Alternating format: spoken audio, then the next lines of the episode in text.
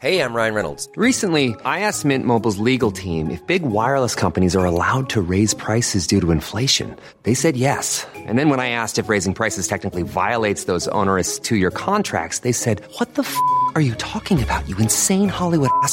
F- So to recap, we're cutting the price of Mint Unlimited from $30 a month to just $15 a month. Give it a try at mintmobile.com slash switch. $45 upfront for three months plus taxes and fees. Promo rate for new customers for limited time. Unlimited more than 40 gigabytes per month. Slows. Full terms at mintmobile.com. This is Cheerful Book Club. Conversations with the writers shaping the way we think about our world. Ed Miliband, Geoff Lloyd, and friends spend time with the people behind today's smartest writing.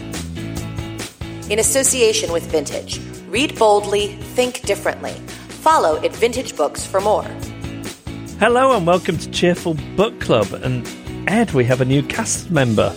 We've we've opened up the magic circle, if that's what if that's what you can Yeah. if that's what you can call it. All of a sudden, we're 33 and a third percent less pale, male, and stale. Exactly. I'm delighted to say that we're joined by Sarah O'Connor, who is the investigations correspondent of the Financial Times and uh, is award winning uh, for pieces that she's written. She has a column on the world of work. Thank you so much for kind of breaking up our sort of male, pale, and staleism. That's an absolute pleasure. I'm not sure you can be a circle when there's only two of you, though. Just just putting that out.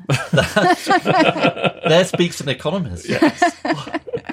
and that's sort of what we're talking about today, um, because we're going to be talking to uh, Emily Oster, uh, author of Cribsheet.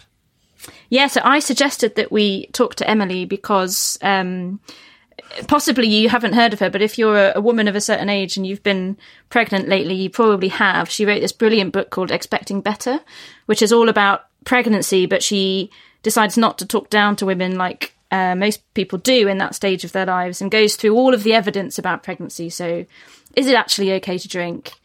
do you need to worry about sleeping on your side versus sleeping on your back?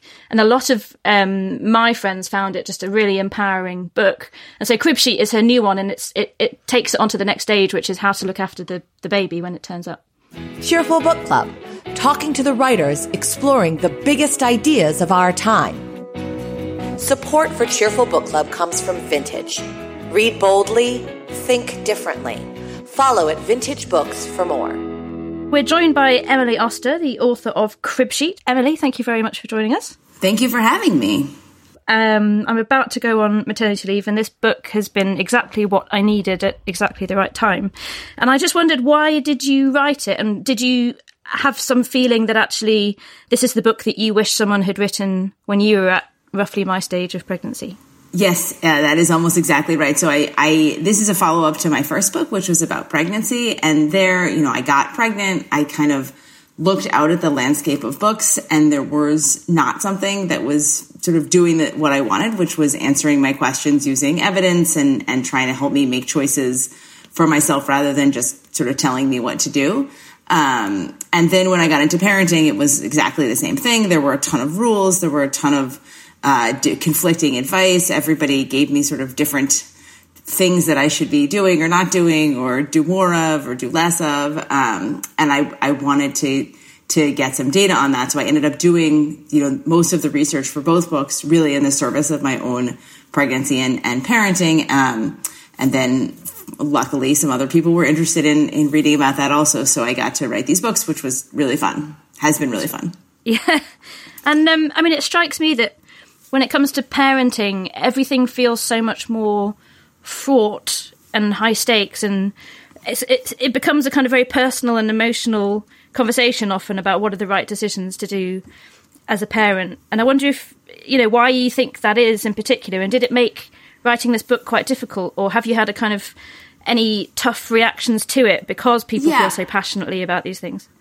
Yeah, so I think one one big issue is that people are really want to do a good job. So this Yeah. is the this is something where just it's so important to you to do it to to do the right thing to like be a good parent. Right. Uh, and I think that what that means is when you make a choice, you really want that choice to be the right choice, and you want it to be the right choice so much that you are often drawn to thinking, well, it must be the right choice for everybody because it must be so right that everybody should do the same thing. And I think Right. that is part of what makes some of these discussions about parenting so um, I, I, don't know, ju- almost judgmental because mm. it feels like okay, well, you're making a different choice than me. Well, that must mean that both your choice is wrong, but maybe you also think my choice is wrong. But I know my choice isn't wrong because I'm doing as good a job as I can here, and I think that some of the message of, of the book is when you sort of dig into the evidence, there are actually a lot of good choices. Um, mm.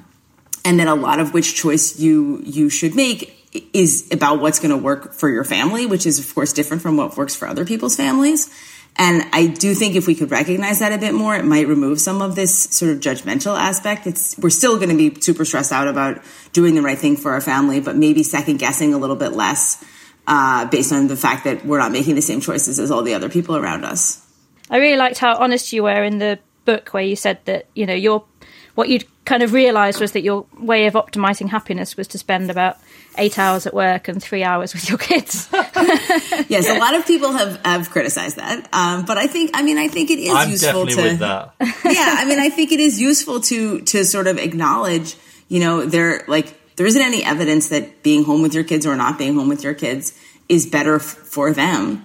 And we spend so little time thinking about like what you know what do do we as parents want? And i think that there's there's often sort of once you have a kid it's all of the focus is on the kid all the time. And i think it's in some ways that's that's good but i'm not sure that's always as healthy for the parents. And we may be able to be better parents if we make sure that we are also you know taking into account some of what what we want Mm. Presumably, part of the reason for writing the book is that you think there's a lot of, uh, excuse the phrase, crap out there about different aspects of uh, being a parent. I mean, just just like wrong information, sort of, uh, you know, myths, uh, tall tales, all of that.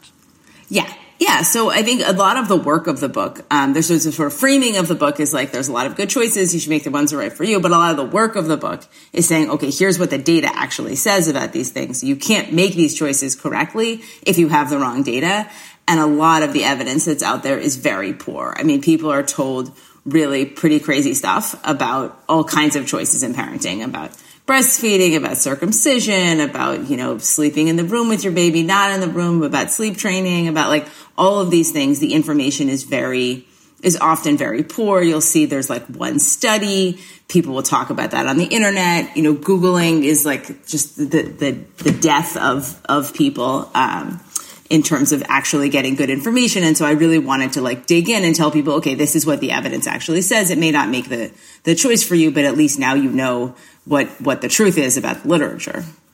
What what was the most surprising thing that the data showed you that seemed counterintuitive? So you know, there's um, there's a few things where I was I was surprised. I guess one that many people find surprising is the uh, is the data on breastfeeding. So you know, I don't know how how what this is like in the UK as much, but you know, in the US, the the claims that are made about the benefits of breastfeeding are very extreme. So it's same here. Yeah. You know, so it's like some I have these like like sort of lists in the book. One of them is like better friendships. So this is that like you, you, the breastfeeding is going to improve your friendships. How? Like how would that even work? What is wrong with your friends? You know, why are they so involved in your in your business? Um, and so, you know, when I when I kind of dug into that, like on the one hand, it's true that there are definitely some benefits of breastfeeding. It does seem to improve digestion in the first year, lower some risk of, of allergies in the first year. It seems to actually have some long term benefits for the mom in terms of breast cancer reduction. But some of these other claims that people make, like it'll make your kids smarter, it'll make them thinner, it'll reduce all these illnesses later, those just aren't supported in the best uh, data. And so I think that that's that's surprising, partly just because of the the extreme the extreme rhetoric that you get. And then I think if you tell people, yeah, you know, breastfeeding's great, like it is best in the sense that it has these these benefits, but it's not best in the sense that if you don't do it, your kid will be like a, you know, like an overweight, like a stupid person, you know, which is which is really like the message that people get. And I think that's sort of I, know, I think it's very relieving for a lot of moms, actually. Yeah. I mean, I think with me, you were kind of preaching to the converted, but I really like the way, you know, you've even got an aside in this book on research methods where you talk about the fact that, you know, randomized control trials are obviously superior to spurious correlations and that sort of thing. And it, it feels quite empowering, I think, to be spoken to as a, as a grown up on this stuff. But I just wonder, I mean, you were talking about how much kind of crap data and rubbishy studies are out there. Why do you think this this has been allowed to persist? And is it something to do with the fact that we're women? Because I found, particularly with pregnancy, I got very irritated by how many times women were given kind of blanket prescriptions about what we should and shouldn't do based on kind of really crappy evidence. And I just, I just wondered, like, do you think there's some sort of gender issue going on there? Or why are we so badly served by evidence on this stuff? Yeah, so I think there's sort of two pieces. One is that it is actually quite difficult to experiment on pregnant women um, because of ethical concerns, which is like a legitimate. Um, you know, I think that's in some ways that's a good restriction. Um, you know, on the other hand, I think that that that that is a, actually kind of a tricky restriction. So I was talking to some people recently who are trying to work on like the safety of medications in pregnancy. So we basically don't know about many common medications. We don't know if they're safe in pregnancy because we don't want to experiment on pregnant women. On the other hand, a lot of pregnant women are taking these medications. And so it, there's a question of like, is it ethical to not experiment? Because it seems like if we're not exper- like we're not learning about this and then people are taking them with no information. So I think there there are legitimate but complicated ethical concerns. But I think that there is also just a, a gendered piece of this that there are a lot of areas of women's health where we don't know very much uh, and this is one of them. Uh, and I do think if men were were the ones who were pregnant, we would probably know more about some things. I mean, even some very basic stuff like, you know, there's a lot of um, some some women have reasonably significant vaginal tearing after after birth, but we actually don't really know how common that is. We have a little Right. bit of data, but not very much. And there's nothing ethical about that. Like that's something you could just like get if we had it on medical records. Yeah, you but could somehow that's like not important. Like Yeah. that's like, oh well, we don't need to know that. But like people want to know that. That that's like good yeah, information. We should have that important to you as information. a woman. Yes. Yeah. Yes, Yeah. exactly.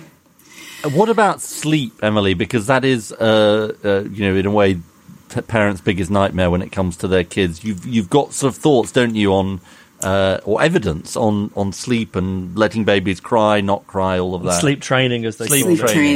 training. Sleep training. You guys are not into sleep training. The UK is very negative on it.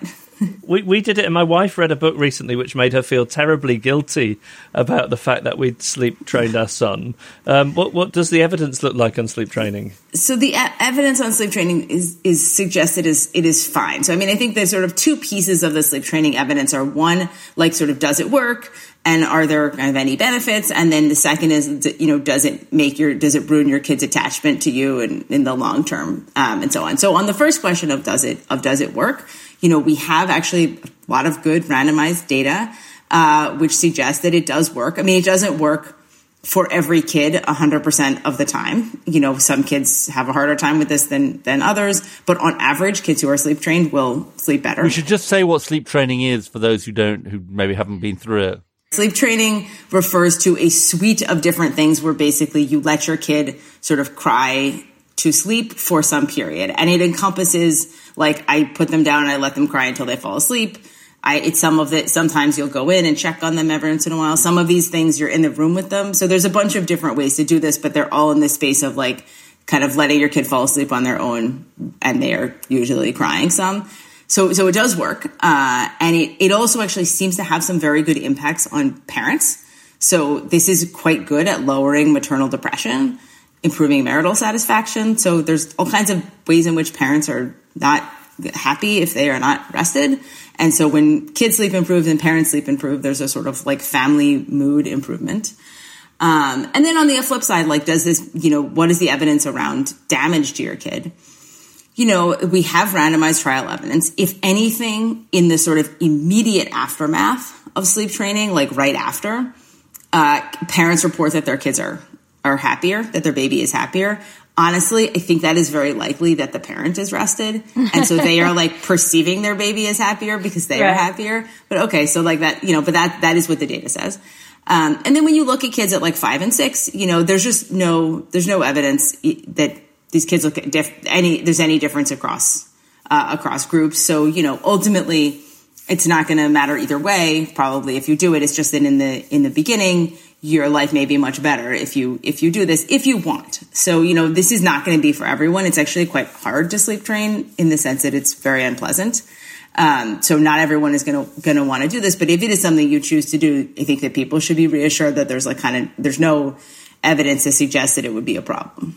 We are late on potty training. Our son is three, and we really need to get on it with this. We haven't for a variety of reasons. Is there any good data on making it easy? Nope.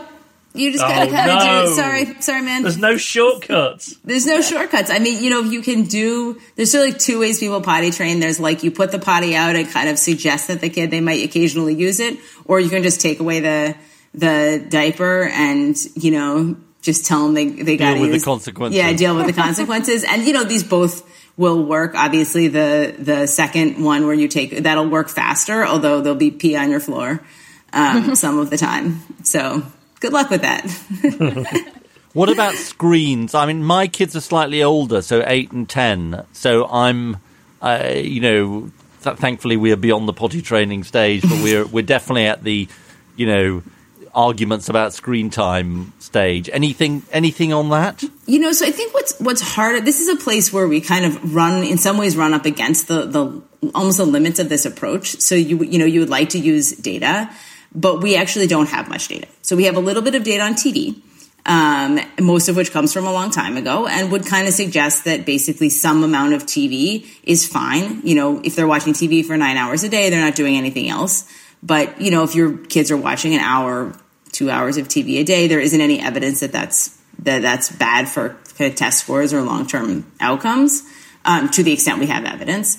But we really don't have much on, I think, the questions that parents, that certainly I am more curious about now, which is like, what about these apps? Like, is it okay for them to play apps all the time? Like, how much is too much app time? And, and, you know, I think the problem is those things are so new. So if you want the answer to the question, like, what's the impact of, you know, iPad screens on like high school graduation? Well, the kids who have iPad screens haven't gone to high school yet. And so like, how, how would we know the answer to that? And I think, think that's, um, that's a hard, that's a hard thing for a lot of parents because it's just like the, the data is not giving you any guidance at all. What, what's quite striking is that it seems that from from anecdotally, sorry, this is not evidence based, that lots of the people who seem to have invented these extraordinary smartphones and so on don't let their kids use them. Which I know. I, I read this thing about these like guys in Silicon Valley who only let their kids like play with wooden toys and they don't. They, yeah, no, I know. That's like, That's evidence for me. yeah, that's a bit of yeah, I evidence. know exactly. I don't know what we learned from that exactly. Um, Emily, I wanted to ask you. Uh, I, I'm sure this is the same in the US, but in the UK, it feels like there's been a bit of a backlash against experts and expertise. Um, Michael Gove said in the Brexit campaign, "I think everyone's sick of experts," and yet your books obviously are very much about turning to the evidence and you know seeking out um, expert data and then analysing it sensibly. Is it kind of a counterintuitive moment for this book to come out? Yeah, I'm not sure because I I think that part of the pushback on experts is that I think that we we tend to say, "Oh, just just trust me, I'm an expert. Here's what you should do," and I spe- like the book is explicitly like, "Hey, yes, I am an expert. Let me tell you why I think these things." Like so. In, I think I have seen part of what I what I saw in the in sort of missing in this space is there are many books which in some sense say exactly the thing that my book says in terms of like if you looked at what are the recommendations, the recommendations would line up very well. But they On don't show the workings. But they don't tell say you why. They're just Yeah. like, you know, trust me, I'm an expert. Well, how would, you know, how would we trust you? Yeah. You're just saying that. And so I think that there's a there's a piece here which, you know, we could expand a little bit, which is to say like it's not it's not really fair to tell people, trust me, I'm an expert and not give them any sense of why. It's not respectful.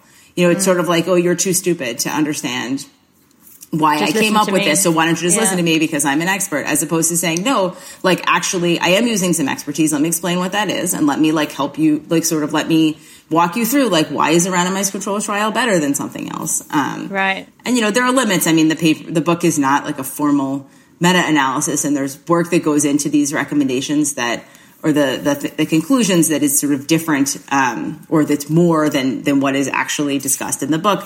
But I go a long way in the book to try to explain uh, why why I came up with these. So I don't know. We'll see. Is there a bit of a danger sometimes uh, when people do start to kind of dig into the data on their own, though, that they draw odd conclusions? I'm thinking about your chapter on vaccinations. Mm-hmm. Obviously, there was this famous study which um, turned So out to bad. be terrible in lots of ways, you know, like spurious but also falsified. but it convinced lots of people that there was a link between the measles vaccine and, and autism. Um, what do you, you know, how do you, how do you kind of cope with the fact that sometimes this data is actually just totally wrong, and yet people might seize upon it? Yeah, no, I mean, I think that the vaccine case is so frustrating, and I think it it, it also highlights this, yes, the sort of problem of having all of this information that you know, you, there's always a study. Like if people want some study to support whatever view they have, you, oh, there's always a study. Um, mm. You know, sometimes that like in that, that is an example of a case where, yeah, there's that one study, which, as you said, was wrong and fraudulent and so on. And on the other side, there's a million other studies which show that vaccines are safe. But if you're kind of Googling around, you maybe you just find the one study or you find some people who, who've glommed onto that. Um, and I think that that is, um, that is the danger. And I'm not sure, exactly how we can address that. I mean, I think it is in some ways a responsibility of of kind of media reports not to to be more careful about mm. thinking about you know the limitations of these studies and how we um, and kind of how we how we report them and and how much voice we give to some things like the like the Wakefield um, like the Wakefield vaccine vaccine study. But I mean, I, I will say I think vaccines are are kind of unusual um, case, like they're a very extreme example of this. And I have found, uh, I, I thought that I would be able to make more progress with people on the vaccines.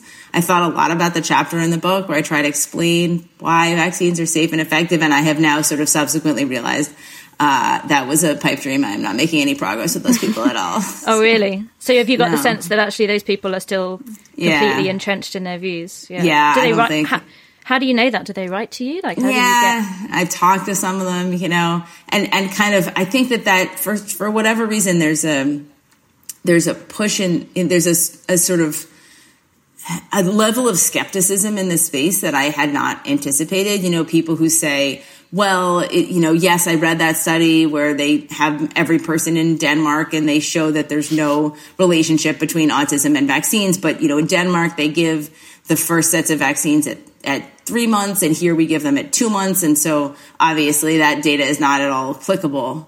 And so, like, yeah. I, you know, I mean, it, like, there's, there's like sort of nothing that I can, there's no response to that. I mean, that doesn't, that isn't a logical conclusion, but also I'm not sure how to kind of come how back to, it. How to respond it. to it. Yeah. yeah. Your book is mostly about the kind of individual choices that parents um, might think about making. There isn't so much on public policy and what choices uh, politicians can make. But I mean, you, you touched briefly on, for example, paid parental leave, where it seems as if there's very strong evidence that having a decent amount of paid parental leave has really good outcomes both for parents and for children. Can we talk a bit more about, about that? About the sort of what what policy implications might there be for some of your research?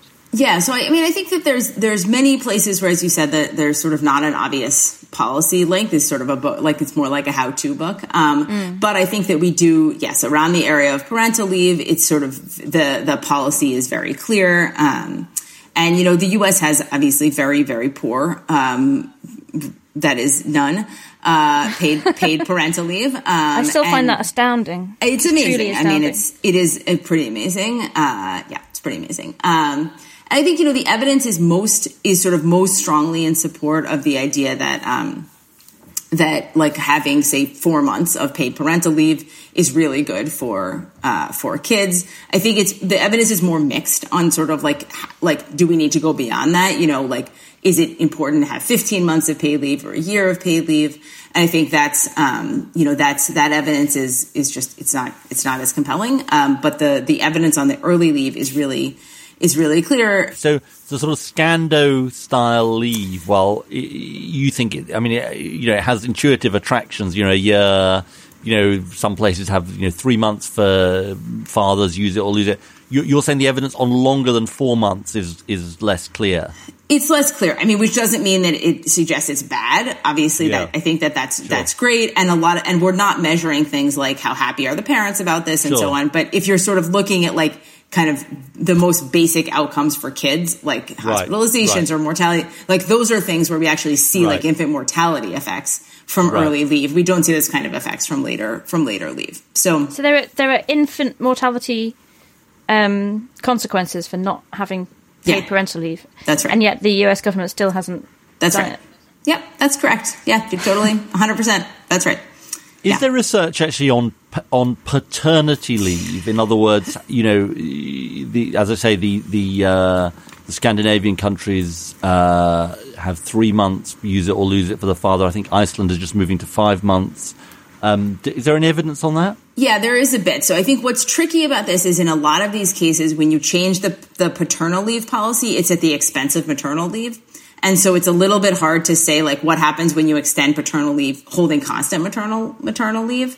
Um, so I think that's been. But actually, there's a there's a paper that just came out, which is about a very specific aspect of paternal leave, which is. Um, I think that this is in. I think it's in Sweden. They they like did some. There's some extension of the number of days that um, the number of, of days that the, the dad could take um, that would overlap with the mom. Um, and they actually find, even though the the dad is not taking many additional days, there are actually quite good effects on maternal mental health. So it looks like there are sort of times when kind of having two parents at home would be really valuable. And giving fathers some more leave means that they are able to take some days on the days when like you just kind of need a second person um, and so I think that's that's some sort of new evidence that suggests that paternal leave is important. You towards the end of your book, you mentioned the best piece of parenting advice that you were ever given.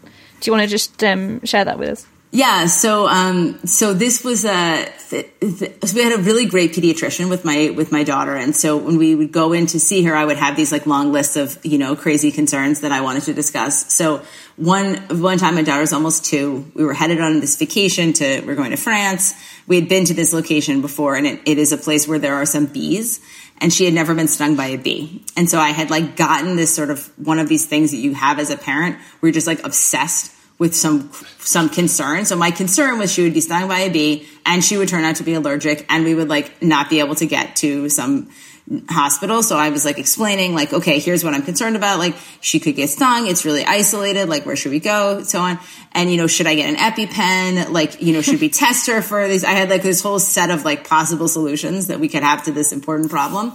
And our doctor sort of like, she like let me finish and then she sort of paused and she was like, yeah, I would just try not to think about that. and I was like, okay. And you know, it was sort of one of those moments where you like step back and you're like, you're right. Obviously, this is insane. And, and you know, it was, it was good because of course there actually is an evidence-based answer there, which is to say actually the first time, even if you're allergic the first time you get stung, it typically wouldn't be very bad. Like this isn't really, this isn't really something that you should be worried about.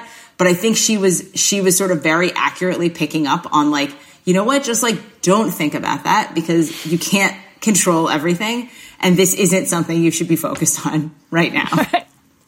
so she was great. She was a very, she was a very well suited doctor for me. Can you give us something to be cheerful about at the moment? Uh, What's the most cheerful thing in terms of having written this book? Do you think? What what what's the sort of I, I, not necessarily about a piece of data, but what what did it sort of what what's the kind of most optimistic thing that you felt having written it? So I think the most optimistic thing is that we're all like doing a good job. Um, and I, I think that every, like, there are so many like good ways to parent and that it, it, it is not, there is not just one path. And I think that's, that is like optimistic and, and cheerful. It should make people happy. You're probably doing it fine. Great. That's cheered us up no end. Emily Oster, thanks so much for joining us. Cheerful Book Club is produced by Emma Corsham and Joel Pierce for Cheerful Productions in association with Goldfish London. Support for Cheerful Book Club comes from Vintage. Read boldly, think differently. Follow at Vintage Books for more.